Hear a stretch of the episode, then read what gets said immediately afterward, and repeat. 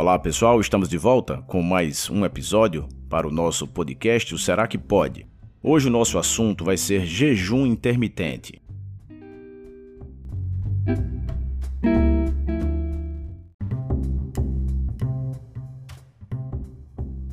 Hoje em dia, muito se fala sobre o jejum e isso faz soar como se fosse uma novidade, mas a gente sabe que não é.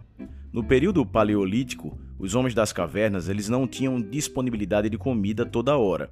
Durante o dia eles saíam para pescar e para caçar, mas à noite eles precisavam estar protegidos para que eles mesmos não virassem caça.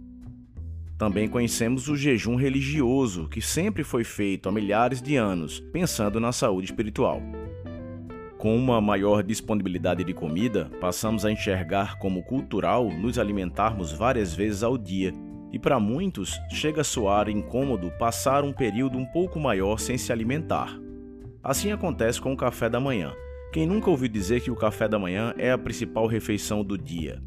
Como se fosse uma regra tomar o café, uma chave para energia, concentração e humor durante o dia inteiro. E a individualidade bioquímica, onde ficaria? Muitas pessoas não sentem nenhuma vontade ou necessidade orgânica de uma alimentação pela manhã, e isso pode ser sim respeitado.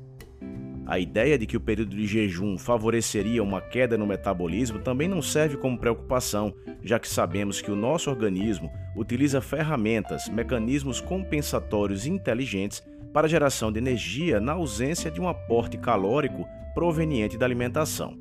Um deles é um processo chamado gliconeogênese, através do qual o corpo produz sua própria glicose a partir de fontes que não sejam os carboidratos. A gordura estocada no nosso corpo é uma das fontes que normalmente é utilizada nesse processo. A maioria das pessoas que pensam em fazer um jejum intermitente, elas estão de olho no emagrecimento. O mecanismo não se restringe apenas a uma redução da ingestão calórica nos dias em que se faz o jejum, já que ele também funciona como estratégia para aumentar a metabolização de gordura do nosso corpo. É como se o jejum acordasse o corpo para a queima de gordura. Uma vez que você usa sua glicose disponível no sangue, seu corpo chega a quebrar suas reservas de gordura para gerar energia. Claro que não será somente um dia eventual de jejum que irá promover emagrecimento, mas sim quando ele entra numa rotina mínima na nossa vida ele funciona muito mais quando passa a fazer parte do seu estilo de vida. Uma outra coisa, de nada adianta fazer um período longo de jejum, por exemplo, 16 horas, e continuar comendo errado, fazendo alto consumo de carboidratos refinados, comida industrializadas, na janela restante do dia, naquelas horas em que você pode se alimentar.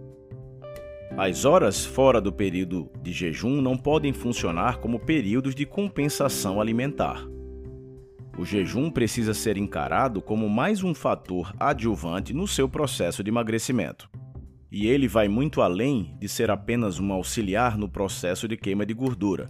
Não se trata somente de uma estratégia benéfica para quem busca emagrecimento. Já foi demonstrado que o jejum induz resistência diferencial ao estresse celular e autofagia, além de desencadear uma reação de enzimas de desintoxicação. Poderíamos considerar o jejum como um verdadeiro detox já que esse termo anda tão em alta.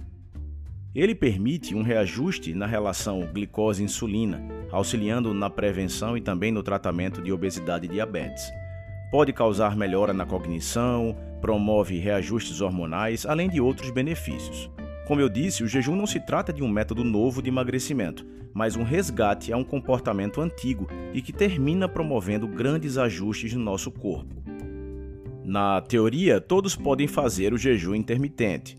Devemos ter mais cuidados com mulheres grávidas, idosos e diabéticos, mas nenhuma dessas situações chega a ser uma contraindicação absoluta. Eu não recomendo realização de jejuns prolongados sem um acompanhamento, sem uma orientação profissional, sobretudo nesses grupos. Falo de sempre haver uma orientação até para que esses benefícios com essa estratégia possam ser alcançados.